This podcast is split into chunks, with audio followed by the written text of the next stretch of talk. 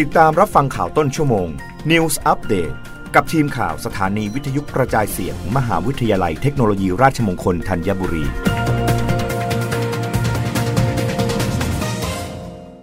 รับฟังข่าวต้นชั่วโมง โดยทีมข่าววิทยุราชมงคลธัญบุรีค่ะ รัฐสภาเห็นชอบร่างพระราชบัญญัติส่งเสริมการเรียนรู้เพื่อสร้างโอกาส ลดความเหลื่อมล้ำคนทุกวัย ด้านรัฐมนตรีว่าการกระทรวงศึกษาธิการมั่นใจกฎหมายลูก 13 ฉบับ เสร็จทันมีผลบังคับใช้ นางสาวตรีนุชเทียนทอง รัฐมนตรีว่าการกระทรวงศึกษาธิการเปิดเผยว่า เมื่อวันที่ 29 พฤศจิกายนที่ผ่านมา ที่ประชุมรัฐสภา มีมติเห็นชอบร่างพระราชบัญญัติส่งเสริมการเรียนรู้ ในวาระ 2 และ 3 ตามที่คณะรัฐมนตรีเป็นผู้เสนอแล้ว ซึ่งกฎหมายฉบับนี้เป็นกฎหมายปฏิรูปการศึกษาที่สำคัญ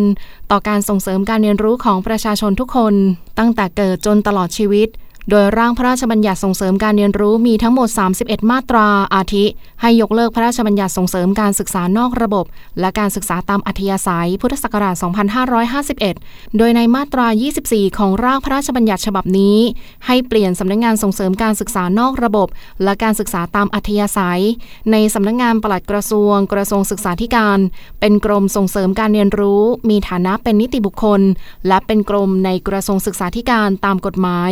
ว่าด้วยระเบียบบริหารราชการกระทรวงศึกษาธิการ และกฎหมายว่าด้วยระเบียบบริหารราชการแผ่นดิน อยู่ในบังคับบัญชาของรัฐมนตรีและปลัดกระทรวงศึกษาธิการนอกจากนี้กำหนดให้มีกรมส่งเสริมการเรียนรู้ทำหน้าที่ส่งเสริมการเรียนรู้ 3 รูปแบบ คือการเรียนรู้ตลอดชีวิตการเรียนรู้เพื่อการพัฒนาตนเอง และการเรียนรู้เพื่อคุณวุฒิตามระดับ มีอธิบดีกรมส่งเสริมการเรียนรู้ มีหน่วยจัดการเรียนรู้ คือหน่วยส่งเสริมการเรียนรู้ระดับอำเภอ ศูนย์การเรียนรู้ระดับตำบล ศูนย์การเรียนรู้ในพื้นที่ ศูนย์หรือสถาบันการเรียนรู้เฉพาะด้านหรือเฉพาะกิจการ หรือหน่วยงานที่เรียกชื่ออย่างอื่นที่ทำหน้าที่จัดการเรียนรู้ ในสังกัดกรมส่งเสริมการเรียนรู้ มีภาคีเครือข่าย มีสถานศึกษา และมีสถาบันพัฒนาหลักสูตรและการเรียนรู้ตามกฎหมายว่าด้วยการศึกษาแห่งชาติ รับฟังข่าวครั้งต่อไปได้ในต้นชั่วโมงหน้า กับทีมข่าววิทยุราชมงคลธัญบุรีค่ะ รับฟังข่าวต้นชั่วโมง News Update ครั้งต่อไป